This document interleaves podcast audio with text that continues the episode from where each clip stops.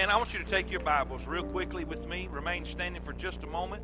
We're going to uh, read just two or three verses this morning, and uh, we're going to address we're going to address a very, very serious subject. Uh, a subject I think is kind of neglected in the church today. Uh, we we want to try to keep people happy, and we want to try to uh, keep people upbeat. And sometimes by doing that, we neglect something that's real critical and something that is a problem. I, I you know, I, I know with all of my heart, every doctor, every doctor in every doctor's office in America wants to be able to say with every visit, everything is fine.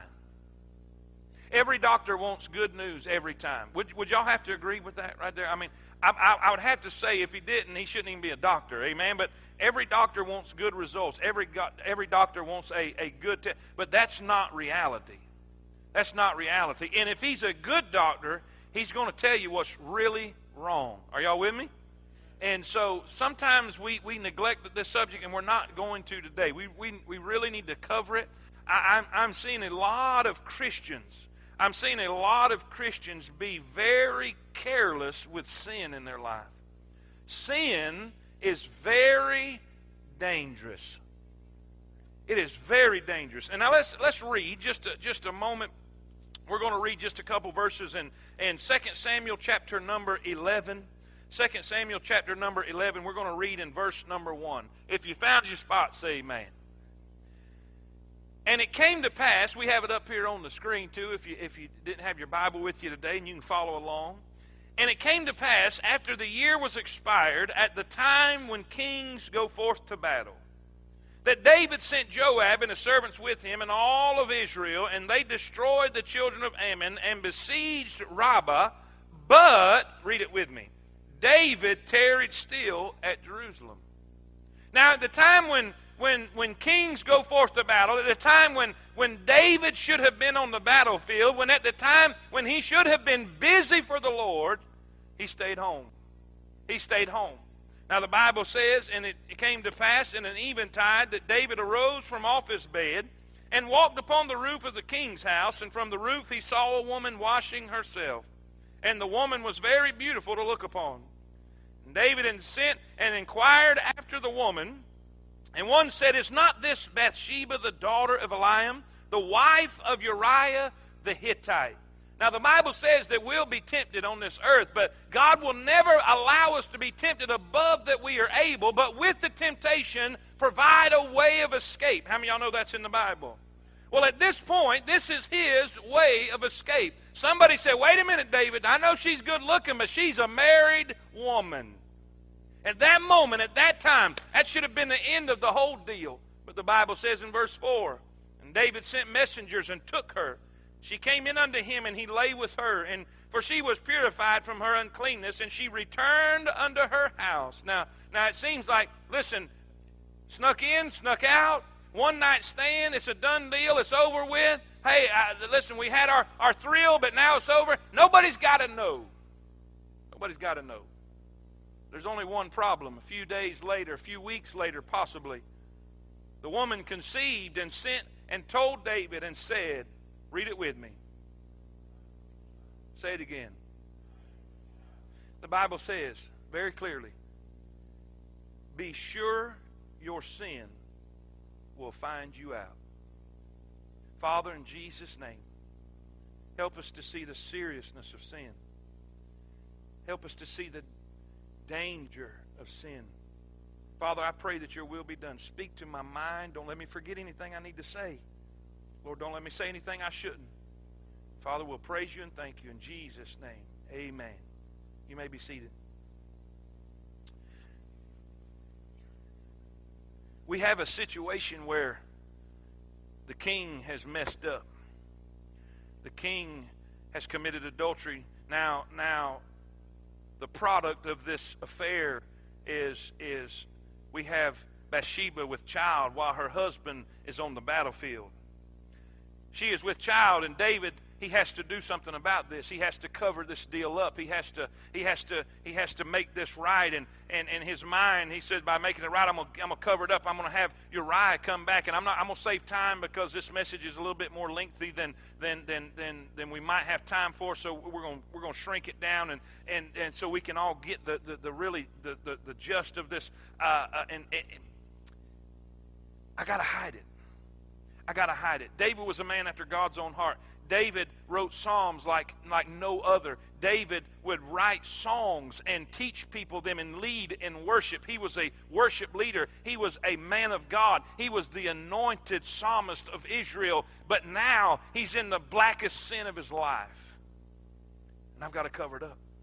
I've got to cover it. He calls, if you'll continue reading, you'll find out that he calls Uriah. He says, he t- sends to Joab, the, the commander, he says, send Uriah to bring me messages on how the battle's going. And, and, and, and surely, surely Uriah will come and he will go spend time with his wife. And, and then that way we can say the baby is his and, and, and we can cover this whole deal up. But there's only one problem God's not going to let you cover your sin.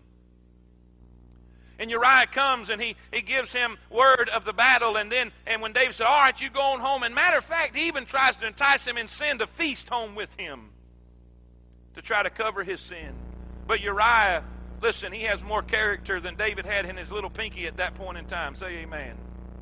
He went and he slept with the servants at the king's gate. Word got back to David, and, and, and, and they said, Listen, Uriah didn't even go home. He stayed here at the king's gate. And David said, What are you doing, man? Why, uh, you've come from a journey. Your wife's there. Won't you go on home? He says, Oh, no, I can't do that. I can't. When my men are in battle, when my men are on the war front, when I'm, listen, there's no way I could go in and enjoy this luxury while my men are out there fighting the battle. What character? And then he tried another time. He tried to get him drunk. He says, Surely if I can get him drunk and entice him, he'll go on home. And that didn't work either. Well, the next part of the plan was hatched. He began and he wrote a hit on Uriah and gave it to him in his own hand and said, Deliver this to Joab. And he told Joab, he said, You get into the hottest part of the battle and you put Uriah right on the forefront and then you back away and allow him to be killed. What did he do? He just assassinated one of his most faithful men to cover his sin. And then one of the darkest sentences and, and verses in the whole deal to me is when it, when it finally took place and, and Joab sent a messenger to tell him it was a done deal and Uriah was dead. David told this messenger, Now go back and tell Joab, don't let this bother you. Hey, listen, they die every day. They die every day. It's nothing but a thing. How dark had David gotten in this point in his life? But there was only one problem. Nobody else may have knew it maybe just a couple servants, but God knew it. And the Bible says in the last verse of that chapter, this thing displeased the Lord. I want to share with you just a couple things today about sin. Just a few things that I want you to see. Uh, where we are and where we have ended up is murder. Here we are, an innocent man is in the grave. An innocent man has died. An innocent man who knew nothing about the situation, who knew nothing about his death warrant, who knew nothing about the, the, the, the plan that David had hatched to take his own life. Here he is in the ground, an innocent man who did nothing but fight for David. But we didn't get here. This is, this is, this is not an overnight deal. And here's what I'm saying if we will go back in that chapter all the way back to verse number one, we'll find out that one day he didn't just wake up and become a murderer that day. That's not what took place. We'll find out if we go all the way back to verse number one, we will find out this. Number one, there is a progressive character in sin. There is a progressive character of sin. In other words, sin doesn't stay small for very long. It says in verse number one, it says, At the time when kings were at battle, David stayed home. Now, I don't know what the deal was. I don't know if he was tired. I don't know if he was fatigued. I don't know if he was just getting soft because here he is. Uh, see, he was a man of war. Saul has killed his thousands, but David has killed his 10,000. He was a mighty man of battle. He was known for his fighting ability and his warfare. He was known for all of that, but now he had gotten relaxed. Now he had been in the palace. Maybe the comforts of the palace had made him a little bit soft. Maybe he was just a little wore out. Regardless of the fact, he was not well where he should have been. Now, what's the point of that? I'll tell you, most people today, many Christians today, they're not in the meth house. They're not in the crack house. They're not in the strip joint. They're not in the juke joint. They're not there, but they're becoming very careless with their spiritual walk with God. They're becoming very careless with their spiritual life. And I'm telling you, you say, well, that's not a big deal. It was carelessness that began in the walk of David that led him all the way to murder. He should have been on the battlefield. He should have been fighting with his men. He should have been doing the will of God in his life, but he took a break. Do you realize you cannot take a break on God? You cannot, or excuse me, you cannot take a break on the devil. You cannot slow up. You cannot give up. You are fighting against the stream of this world, and as soon as you stop swimming, you're going backwards. There's no middle ground. We can't take a vacation. We can't slow up. We have to be vigilant every day. Be sober. Be vigilant because your adversary, the devil, is as a roaring roaring lion who roameth about seeking whom he may devour. I'm telling you, when we get careless, we're in trouble. It was just simple carelessness. Carelessness. And then here he is. He's on the rooftop. I don't know if he's heard word that word got around that there was a good looking woman that would take a bath every time and he was up there to check it out. I don't know if he just couldn't sleep. I don't know what the deal was, but all I know is that here he is. He's on his rooftop and he looks and he sees a woman taking a bath. Now, right there, right there, he should have turned away. Right there, he should have went. Right there, he should have stopped it. He should have brought into captivity every thought and imagination of his heart. Preacher, what are you saying? It's not a sin for a bird to land on your head. But it is, it is a sin for you allow it to build a nest. Are y'all with me? Now, men, I want to talk to men for just a second. I'm one of your kind. I get it. I'm just like you. You're just like me. Whether you want to admit it or not, we're red blooded men. Men to the bone, men. Good looking women are everywhere. I said it. Listen, I'm going to just be real. Y'all, y'all, y'all got the most honest, real uh, pastor in America. If you can't handle that, you're in the wrong place. But I'm just telling you, there's good looking women everywhere. And there's good looking women everywhere that's not saved and they don't understand what modesty means. And they don't understand that the way they act and the way they dress around you causes you to fall and to be tempted and to do things in your mind that you shouldn't do. Now, that's out there. It is a fact. We just got to accept it that that's out there. And I'm not giving you no excuse. When you see that, it's going to be there some way, someplace in your life. It may be on a magazine stand on Cosmopolitan Magazine as you're going through the grocery store. It might be on a billboard sign somewhere. It might be walking down the hallway in the grocery store. It it's out there, and it's not a sin for it to walk by, but it's a sin for you to let it stay in your mind and contemplate the situation. We've got to be alert. We cannot be careless. We cannot be careless. We've got to be alert. And ladies, the same thing. Listen, you ladies that are working outside the home and you're around other men, listen, that temptation is there. Feelings will arise when you're around them all the time. I'm telling you, you got to be careful.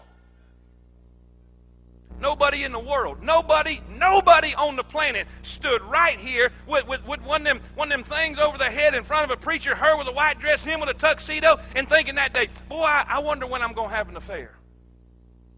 That doesn't take place. They don't wake up one day and say, I just, and you hear people say, well, it just happened. That's a lie. And you know I'm telling the truth. Affairs don't just happen, a process takes place. A process takes place. A process of thinking, a process of looks, a, a, a, process of glances, and then and then maybe this word is said, maybe this compliment is given, maybe this takes place, but then all of a sudden, listen, you grow up one day and here you are, you were careless with a word, or you were careless with a thought, or you were careless with a glance. Then now over here, you're in a hotel room after it's over thinking, My God, how did I get here? How did I get here? I tell you, it started with carelessness. Isn't it amazing how judgmental Christians are? It's amazing how we can look at somebody that's hooked on crack and think, boy, I tell you what. Guess what? Paul said, if it wasn't for the grace of God, there would I be. Not one, not one alcoholic, not one drunk said, Boy, I can't wait to grow up and be a drunk. Not one person that's hooked on cigarettes. Not one. I ain't met one who thought, Boy, I just couldn't wait to get addicted to these things. My coon hunting buddy, my coon hunting buddy, he said this. He said, I'd sell every farm that I have if I could quit these things. He said, I hate them. I despise them. But it always starts with one. Every drunk started with one drink. Every addict started with the first one. And they were careless. Why, why are you focusing on that? You see, there's a progression. First, he was careless. Then, he was lustful. Then, he was adulterous. He went from being careless to just lusting, and then he committed adultery, and then tried to, tried to have deceit, and went from adultery to being a murderer. Well, why are you just staying on that careless part over there? Because that's where most of us are at. Now, nobody in this room is thinking about going and killing some. Well, probably nobody in this room is going to think about killing nobody. I mean, you just never know anymore. But that's probably not where we're at. Are y'all with me? That's not where we're at. And I'm hoping, I'm hoping and praying nobody's planning on meeting somebody at 4 o'clock. Say amen. But you know what? That could be a very real reality. But I'm praying that that's not it. I'm praying that that's not there. I'm praying that we, we don't have we're not we're not lusting right now in the house of God. Amen. I'm I'm I'm but it's very easy to say, I don't need to pray today. Well, I'm running late for school or I'm running late for work. I, I just read my Bible later.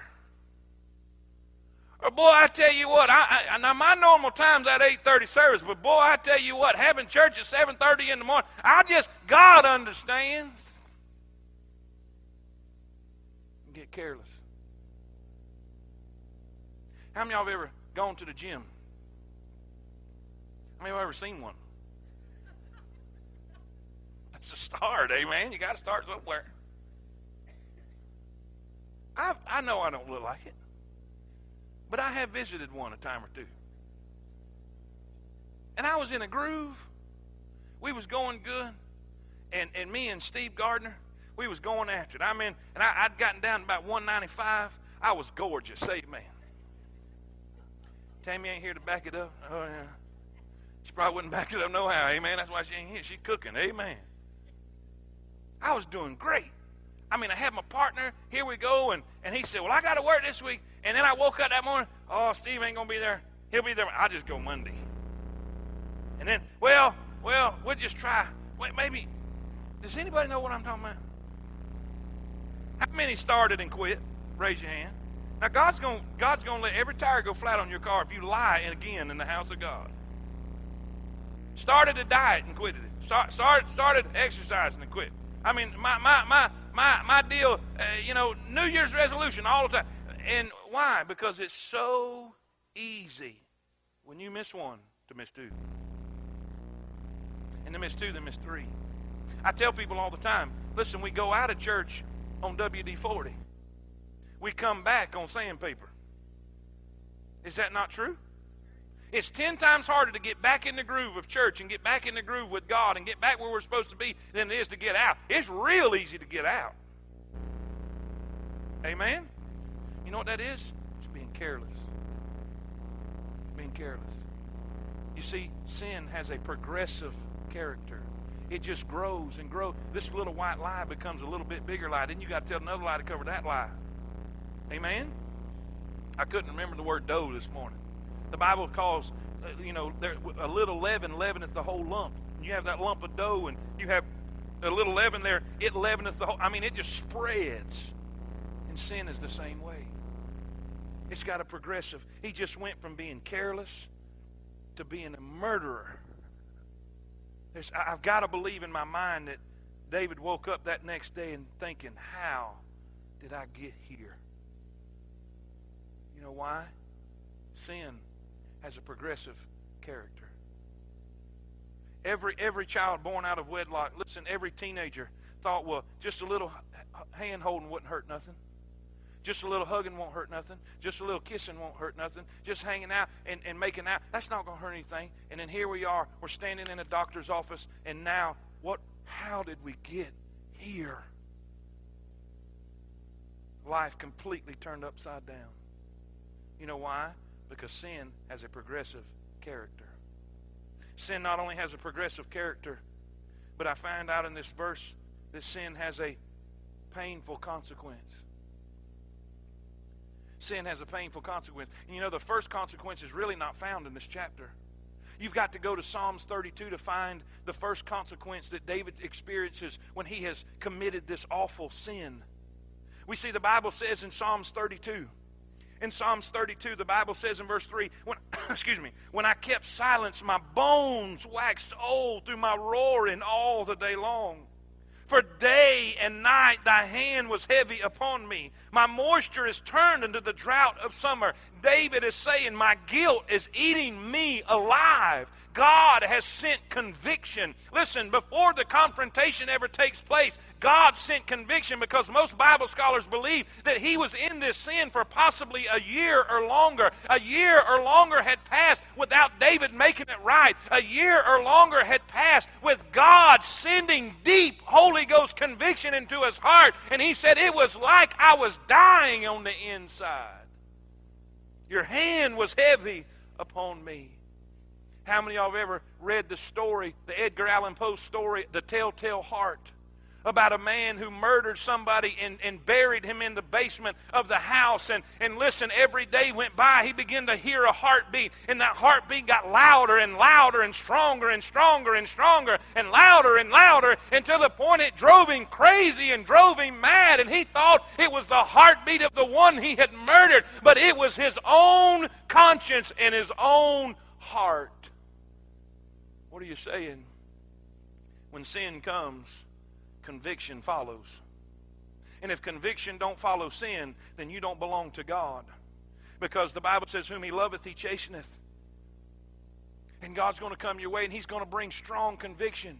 That guilt, that shame, that feeling. Listen, that God gripping your heart and letting you know that you're guilty, that you're a sinner. We see the conviction that's felt, but then, and by the way, the determining factor of the consequences of sin is based solely upon our stubborn will. Did y'all hear me? The, the, the, for instance, God tried to get his attention by conviction. God tried to get his, his attention by allowing the guilt and the shame to, to keep him awake at night, to, to bother him, but he would not make it right. He would not repent. And by the way, nobody has to tell you you're a sinner. And nobody has to tell you, you don't have to come to my office and say, Was this wrong? Because if you're a child of God, the Holy Spirit is screaming in your ear. Are y'all with me? How many of y'all know I'm telling the truth? Well, we move from a conviction that's felt, now we see a confrontation that follows. David thought he got away with it. Here it is. Time has passed by. God has not brought judgment. God has not dropped the hammer. Listen, all of this. And David thinking, well, I'm, I'm going to just have to live with this conscience. But there's only one problem. If God sees, God will send. In the next chapter, in, in chapter number 12, in the matter of fact, the last verse of chapter 11, it said, This thing displeased the Lord. And after an extended period of time goes by in chapter 12, it says, And the Lord, what? Look on, give me, give me verse 12. And the Lord, come on, y'all, don't get quiet. And the Lord, you may be playing in your sin right now. You may be dipping and dapping, and you may be just, just, just playing around. But I promise you, God's going to send something. God's going to send somebody. The Bible says, And the Lord sent Nathan to David, and he came unto him and said unto him, and he begins to tell a story he begins to tell a story of a rich man and a poor man. This rich man had all kind of cattle. He had all kind of sheep. He had all kind of lambs. But then there was this man over here who only had one. And this lamb was special. This lamb was like a member of the family. It was like an own daughter to this man. And this rich man over here had somebody come and visit. And instead of going to all of his flock, instead of going through all of his wealth and all of his riches and all of his provision and taking something from there, he came over to this poor man who had only one and took that. And boy, that made David mad. That angered David. David was so blind in his sin that he could not see that God was drawing a picture of what David had done. And he said, I tell you what's going to happen. This man's going to die, and he's going to pay fourfold. And about that time, that prophet looked David dead in his eye and pointed his finger at David and said, Thou art the man. You are the one that did this. You had any woman you could want. You could, you could have had anybody you wanted. Yet you came and took this wife of a man who was faithful to you. Because you've done this, the sword will never depart out of your family. He said, God said, I'm going to take your wives and I'm going to allow a stranger to take and lay with your wives because of this sexual sin that you've committed. And guess who that person ended up being? His own son, Absalom. Do you realize that David David pronounced his own sentence? When conviction didn't work, there must be a confrontation. Listen, we see a conviction that's felt, a confrontation that follows. But then I want you to see the casualties that we fear. For the wages of sin is be not deceived. God is not mocked. Whatsoever man soweth, that shall he also. The casualties that, that's feared. What happened?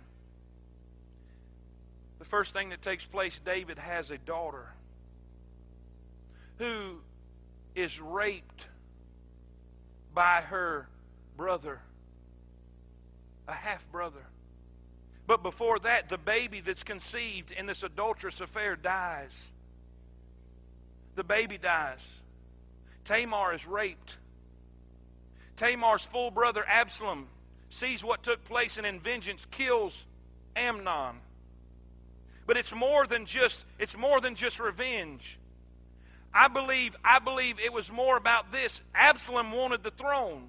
Amnon was the oldest, and it would have the throne would have fell to him. But but Absalom came in and killed him because he wanted what did not belong to him. Does that sound like David? Be sure your sin will find you out. Be not conceived, whatsoever, be not deceived. Whatsoever you sow, that shall you also. Do you realize everything that David had done and committed, it was coming back home. Then Absalom ends up getting killed in the fight. He runs David out of town. His own son tries to destroy him. David ends up getting a venereal disease. Later on, you can, you can read and study that. What are you saying? David pronounced his own judgment. And because he was not willing, and I, I, I don't know I don't know the extent of the casualties or what would have taken place if David would have immediately made it right. There would have still been issues, there would still have been consequences, but I don't know that they would have been quite as severe if David would have gotten right with God when God simply tried to get his attention with conviction. But he was too stubborn, and God had to confront him. And what he did in secret, God brought to public. Now, I know if you're a child of God in here and you playing around in sin, you may be playing around on the computer, you may be messing around flirting at work, woman or man, you may be doing all that, but I'm telling you, God's watching. And what you think you're hiding, God's seeing, and it will be made public. Because you can't hide sin. Sin has a progressive nature. Church, say amen. You say, why are you saying all this stuff? You trying to scare us to death? Absolutely. I want you to look at sin. I want you to look at disobedience. I want you to look at flirtatiousness. I want you to look at lusting. I want you to look at adultery. I want you to look at anything that's contrary to the Word of God. I want you to treat it like a rattlesnake. I had a dear preacher friend that could preach the, the paint off the walls. I'm talking about, I'm talking about throw down, I mean a preaching machine. And I was in Bible college and I got word that he had he had he had committed adultery with another preacher's wife. It broke my heart. I cried like a baby. I mean, it just, it just, I mean, that's one of my heroes. I mean, you look up to the situation and you think, what? what? I was sitting, I was sitting, I was sitting with a, a, another preacher friend that was a dear friend of his. And I said, man, how'd this happen? How'd this happen? I said, I don't want to know the details, but how do I keep that from happening to me? He said, the very first thing he said, he got careless. They would go on vacation together. They would go do everything together, and they got too comfortable with each other. Now, I'm talking about not just him and her, but the couples with each other. Ladies and gentlemen, I hope y'all keep a, a, a, a line and there is a line that every couple needs to have. I don't care how good of friends you are with anybody. There are certain things that you should not talk about. Period. Amen. He got careless. I talked to I talked to another one that I said, "Man, what in the world?" And I was crying. I mean, I was just distraught. And this is what he said. He said, Malcolm, how do you feel about it? I said, to be honest, it scares me to death. I'm terrified. I'm nowhere close as good a preacher as that guy. I'm nowhere near as, as close to God as him. I mean, I'm I'm barely making it. I'm just trying my best to be a Christian. And that guy, he was there, and it and if he didn't make it, and if it happened to him, I ain't got a prayer. And this is what he said. I'll never forget it. He said, You stay that way. You stay afraid of it. You stay scared to death of it. Because if that scares you, you'll leave it alone. Because if a snake scares you, you won't pick it up. Say amen. Do you know when you know when we got hurt riding a bicycle jumping ramps? You know we're living in such a politically correct society. You got to. I've I've watched. I, I, and if this is your kid, no offense, but when we played baseball, we didn't have all the guards. I saw a guy, a little fella in, in, the infield playing shortstop, and he looked like the catcher. Now, if that's your kid, it's all good. Hey, man, protect them. Do whatever you got to do. Put a knight in shining armor out there. Whatever it is, I, you know. But how many y'all realize, remember when you set blocks up with plywood and you jumped them with your bicycle with no helmet? That's the day I grew up. And you know what? as long as we were scared, as long as we were cautious, we was okay. But when we said, "Hey, y'all, watch this," and we wasn't scared, we hit that and we like to broke every bone in our body. Are y'all with me? You know why? We stop being scared. We get careless. You say, Preacher, I got to be honest with you, this is the most depressing message I've ever heard. It ain't over. I'm glad with every dark night, there's a sunrise. With every black sin, there's a snow white forgiveness. When David is confronted with his sin, he said, I've disobeyed God. Now, I want you to take your Bibles real quickly because I done went over time again. And I want you to turn with me to Psalms 51. And we're going to read what takes place when David is confronted by Nathan. Psalms 51 David tells Nathan, I have sinned against the Lord. But in Psalms 51, we get to see what David told God. He was a murderer, he was an adulterer, he was a careless Christian who lusted after a woman and did an ungodly deed. And now he's standing before a holy, just God.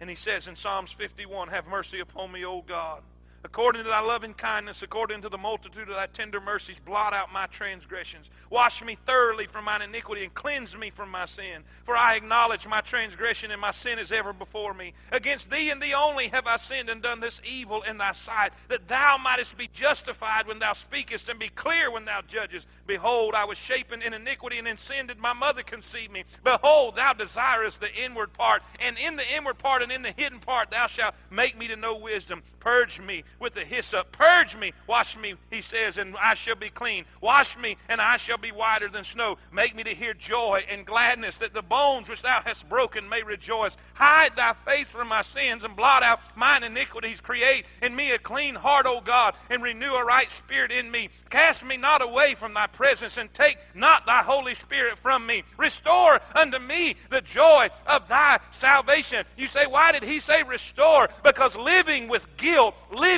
with shame, living out of fellowship with God for a year, he didn't have any joy. He didn't have any peace in making things right with God. He said, God, I want my joy back. I want that what's coming, Lord, in my salvation. Uphold me with thy free spirit. Then Will I teach transgressors thy ways, and sinners shall be converted unto thee. Deliver me, thou uh, from blood guiltiness, O God, thou God of my salvation, and my tongue shall sing aloud of thy righteousness. O Lord, watch this. O Lord, open thou my lips, and my mouth shall show forth thy praise. For thou desirest not sacrifice, else would I have given it. Thou delightest not in burnt offerings. The sacrifices of God are a broken spirit, a broken and contrite heart. O God, thou wilt not despise. When when we have sin in our life, God doesn't want us to give more in the offering to make up for it. God does not want us to serve in more ministries to make up for it. God does not want us to go to church more to make up for it. It doesn't matter. God wants you to come with a broken heart. The word contrite means this pulverized, it means broken.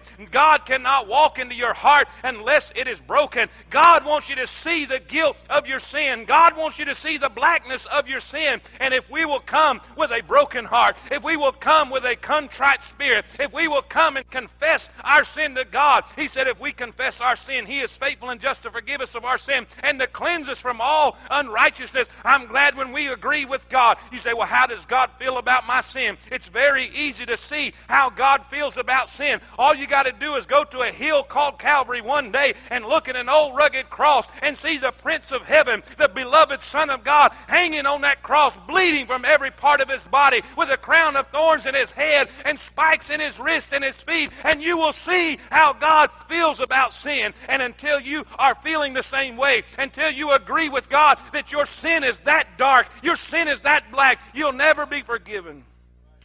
A contrite heart, a broken heart. Listen, coming to God, and, and, and listen, confession is not saying I did it. God knows we've done it.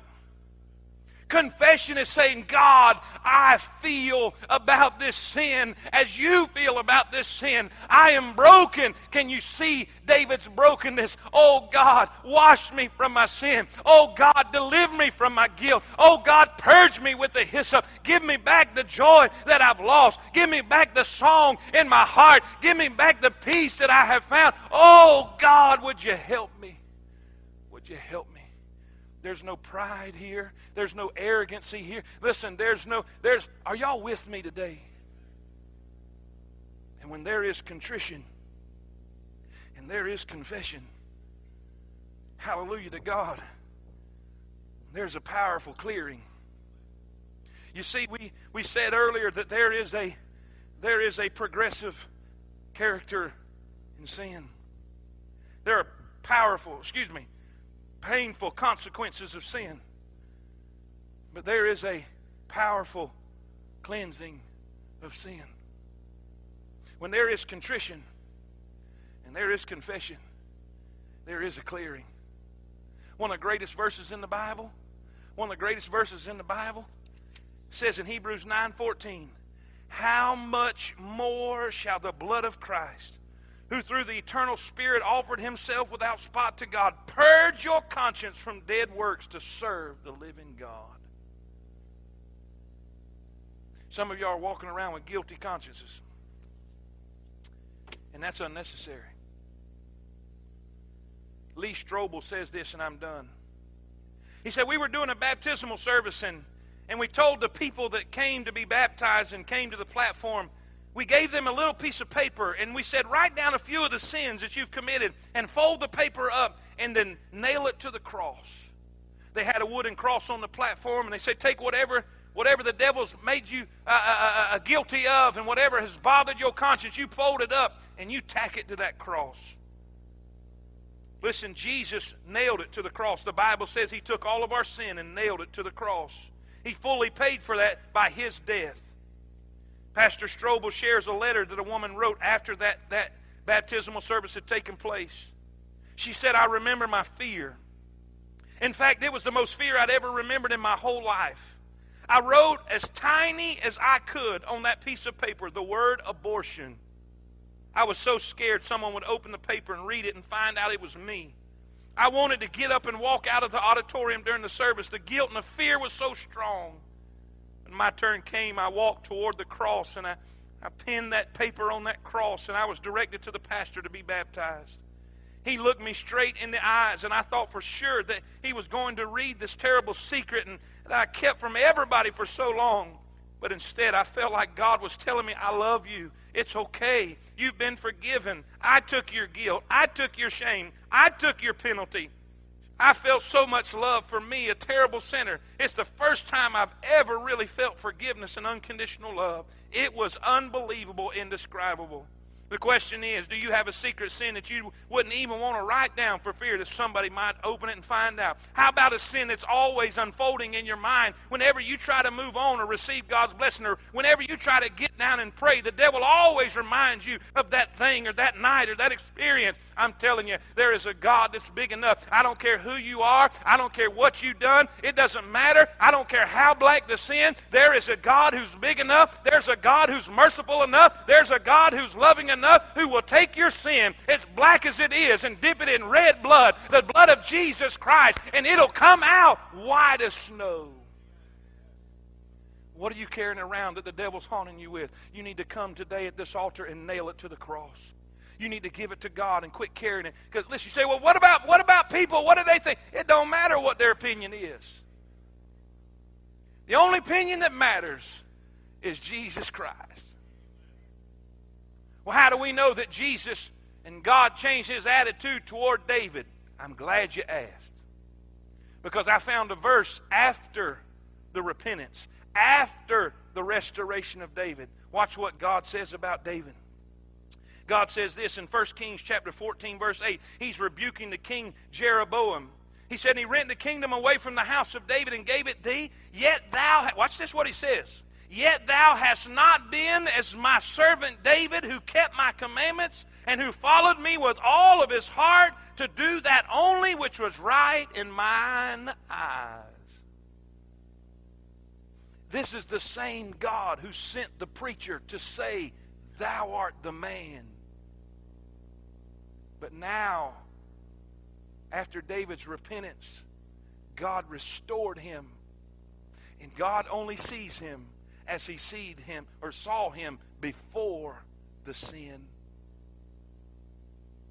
For all you goody two shoes in here, that don't mean nothing. But for you people like me who's made mistakes in your life, that means everything. There's something that takes place at salvation called justification.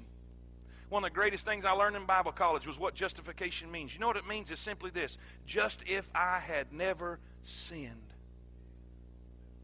And when we make things right, when we bring our shame and our guilt and our sin to God and we confess it to Him and give it to Him and say, God, wash me thoroughly, white as snow, He looks at you just as if you had never sinned. Well, what's that guilt and that shame all about? You see, the only reason God sends conviction and that guilt and that shame is so you will turn back to Him.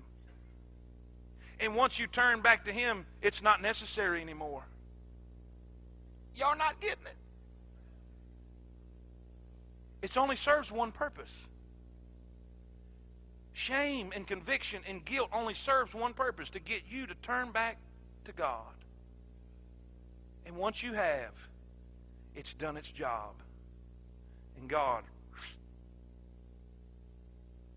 Well, what is this I'm feeling? You're listening to the devil. You see, because he's a liar.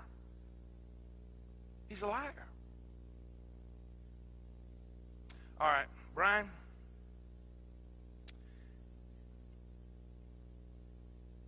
If I told you today you got a, you got a perfect car, say you got a brand new whatever, whatever you like, it's brand new sitting in the parking lot, and I come and you say, Brian, ain't no sense in getting that car because it ain't gonna crank. It ain't gonna crank. Is that gonna bother you? Well, if you know that it's brand new and you know that it's running good and you know that it's fine, and I tell you it ain't going to crank, is that going to bother you? No, because it's brand new. You know I'm telling a I'm telling a lie. If you told me my truck ain't to crank, I'm to go get and drive it home because I know you're lying. What's the point? Why are so many Christians, when the devil tries to bring an accusation your way, you listen? The devil is a liar. And if some of y'all are still carrying it, here's what I want you to do. In your mind and in your heart, when we give this invitation, whatever that thing is that the devil's haunting you with, I want you to come and give it to God. Jalen, I don't know where you at, but we need you up here. And let's let's every head bow and every eye closed. Every head bowed and every eye closed. Listen, God did not have me preach this on accident. There's some folks that the devil's bothering right now. There's some there's some folks that the devil's haunting right now. There's every head bowed and every eye closed. Hey, we all have issues. We all have skeletons in the closet. We all have issues. If you got something you want to give to God, won't you bring it now? They're going to sing softly. Hey, let's be as serious with God as we can be right now. Be as still as possible. Go ahead. Y'all sing something. Is God dealing with your heart? This song says you can nail it to the cross. Something in your heart. Won't you come? Won't you come? You and the Lord. There's something you'd like to give to Him? God knows it. You know it. Are you tired of carrying it? We've got people in this altar who say, Preacher, I don't know that I'm saved. Well, come on. Come on. We've got people that will pray with you right now. We've got people that will help you right now. Won't you come? Won't you come? He loves you. Come on.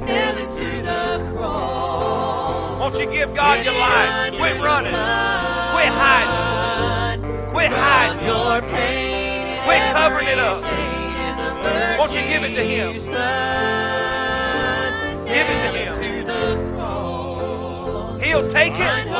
He'll do away with it. He'll take it, wash it white as snow. He'll take it and it's gone. He'll take it and remove it forever.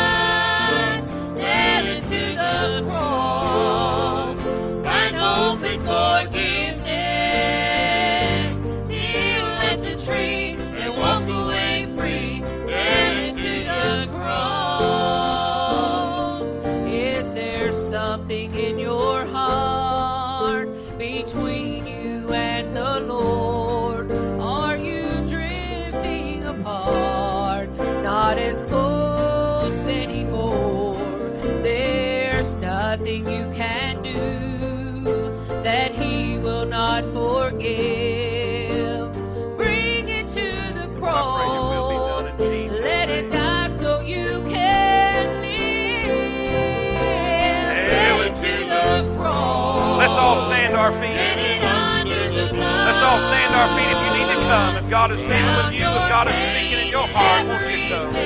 God bless this land.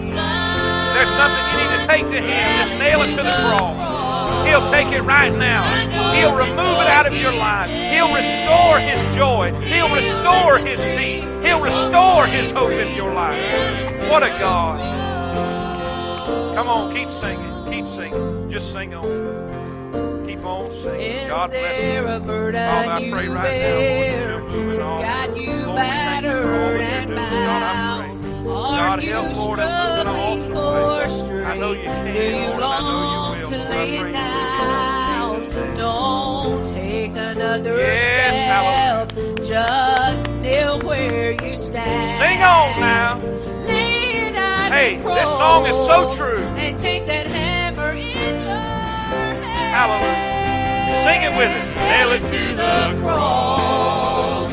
Get it under the blood. Drown your pain in every stain in the mercy's blood. Nail it to the cross. Find hope and forgiveness. Kneel at the tree and walk away free.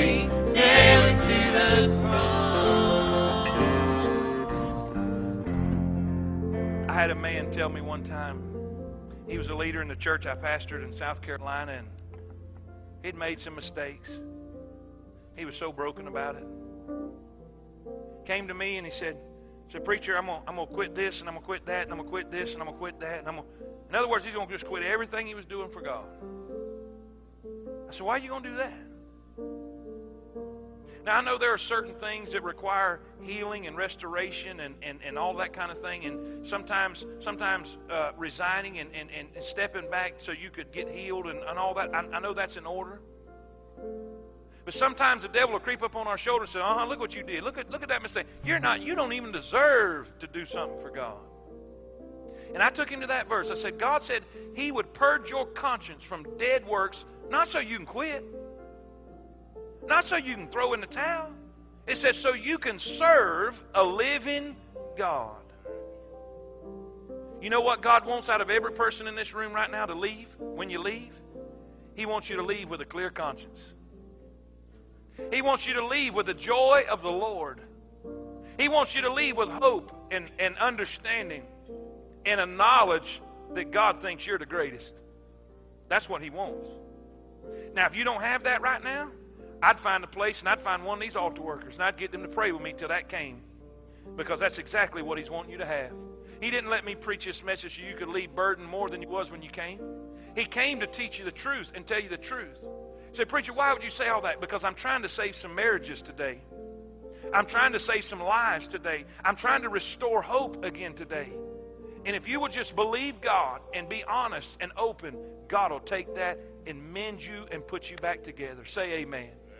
We're way out of time, but I feel like one more verse. Just one more verse. Sing it as sing it right here. If you need to come, come on. Is there something in your Don't leave broken. Don't leave worried. you and the Lord? Don't leave with conviction in your heart.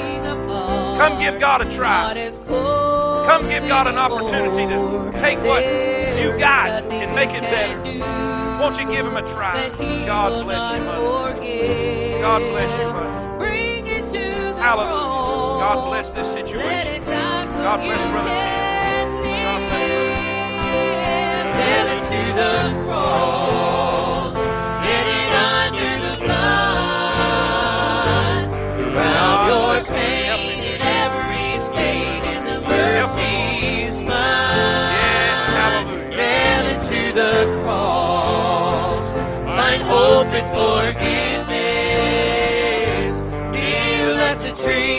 Walk away free. Nail it to the cross. How many of y'all are glad Stacy died, Garrett died, and Ryan Jacob are coming and want to be a part of Temple Baptist Church today? Isn't that great? Come on. How many of y'all are glad Justin Jones is coming and wants to be a part of Temple Baptist Church? Wants to join up and be part of who we are. Hallelujah. Here's the deal, guys. Here's the deal. We have several services so we can fit more people and, and reach more people. But we're never going to rush a service. If people are at this altar, we're never rushing God. I don't care how long they got to stay out there. We're here for that purpose. This is not a cattle auction. We're not rushing them in and rushing them out. We're here to meet with God. Y'all with me? So if it's a little uncomfortable getting in and out, I think we can put up with that so people can get help, don't you? Amen. Ushers, y'all come on up. Y'all come on up. We're going to pray, and we're going to take up our offering. This we're still. Hey, they're still praying. If you need to move, and go to that happy song again. I, feel a little happiness. We need happiness. Amen. Uh, uh, how many are glad for forgiveness and restoration? Amen. Well, we're going to take up our offering. we're going to take up our offering and, and we're going to give obediently and, and thank God for what He's done, all right? And then we, I've got just a couple quick announcements, just a couple quick announcements, and we'll be dismissed, all right? Father, thank you for your word. Thank you for forgiveness. Thank you for restoration. Thank you for, Lord, letting us have the joy of our salvation. In Jesus' name we pray. Amen. Amen. All right, guys. Sing it, son. God bless. There's a happy land of promise over in the great beyond, where the saint of earth shall soon the glory share, where the souls of men shall enter and live on forevermore. Everybody will be happy over there. Come on, sing now. And everybody will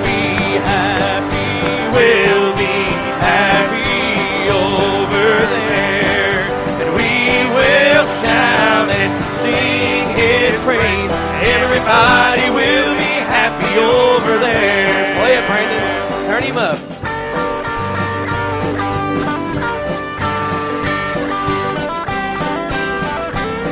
Play it, son.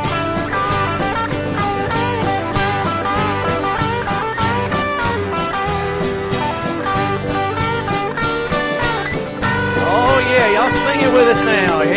Everybody will be happy,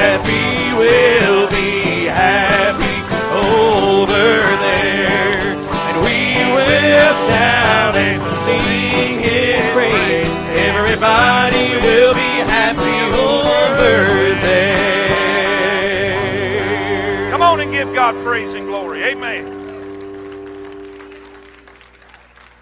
Gotta hurry, gotta hurry. Listen, next next Sunday at four, or excuse me, five p.m. Next Sunday at five p.m. I'm going to be preaching at a wild game hunting and fishing wild game supper. All right, and uh, it's going to be at Christ Covenant Presbyterian Church. This wild-eyed spitting to the third row Baptist preacher is going to be throwing down in a Presbyterian church. You got to come see that. Amen. Come out and be a part of that. We're going to have a time. Now they have asked us if you're if you're saved, if you're saved, you're coming and you're bringing a lost person because it's an evangelistic event. Uh, the lost person don't have to bring nothing. Just just bring them and come. But if you're going to come and you're part of God's family already, uh, make sure and bring maybe a vegetable or a side item to kind of help out with you know uh, uh, so everybody can get a little something something. Say amen right there. All right. And then also don't forget to pick up your invitations for Easter. Our, invita- our, our Easter presentation will be His Life for Mine. It's going to be awesome this year. Pick up your invitations. Let's go ahead and get them out and let people know we're going to have an awesome time come Easter Sunday. And all God's people said, Amen. Amen. Now listen, these guys are still up here. All our altar workers are still up here. If God's still dealing with you and this crowd scares you, I get it. Don't sweat it. I understand. But they're here and they'll be willing to help you when we dismiss. All right? Now it's going to be crowded out there. Remember, it's going to be crowded. Don't let that sweat you. Uh, we're here to meet with God. And as long as God's meeting with folks and people getting help, we're just going to deal with it. Amen? Amen. So let's try not to get clogged up out there. Amen? If you're here for the first time, I would love to get to meet you. I'm going to be right on the outside of that wall right there. I'd love to get to shake your hand and meet you. And with everybody else, y'all pray for us and, uh, and uh, uh, pray for the next service. How many y'all help me pray for that next service? Amen. Well, let's be dismissed. Jalen, dismiss us in prayer and thank God for what he's doing. Lord, we thank you for this day. God, thank you for what you've done already today. And God, we're going to go ahead and praise you and give you thanks for what you're going to do still today. God, just be with us. God, lead us, guide us. God, direct us. Lord, just let us use what we've heard today. God, apply it to our lives. Lord, as once again we say we love you and we thank you for all you're doing. In Jesus' name, amen.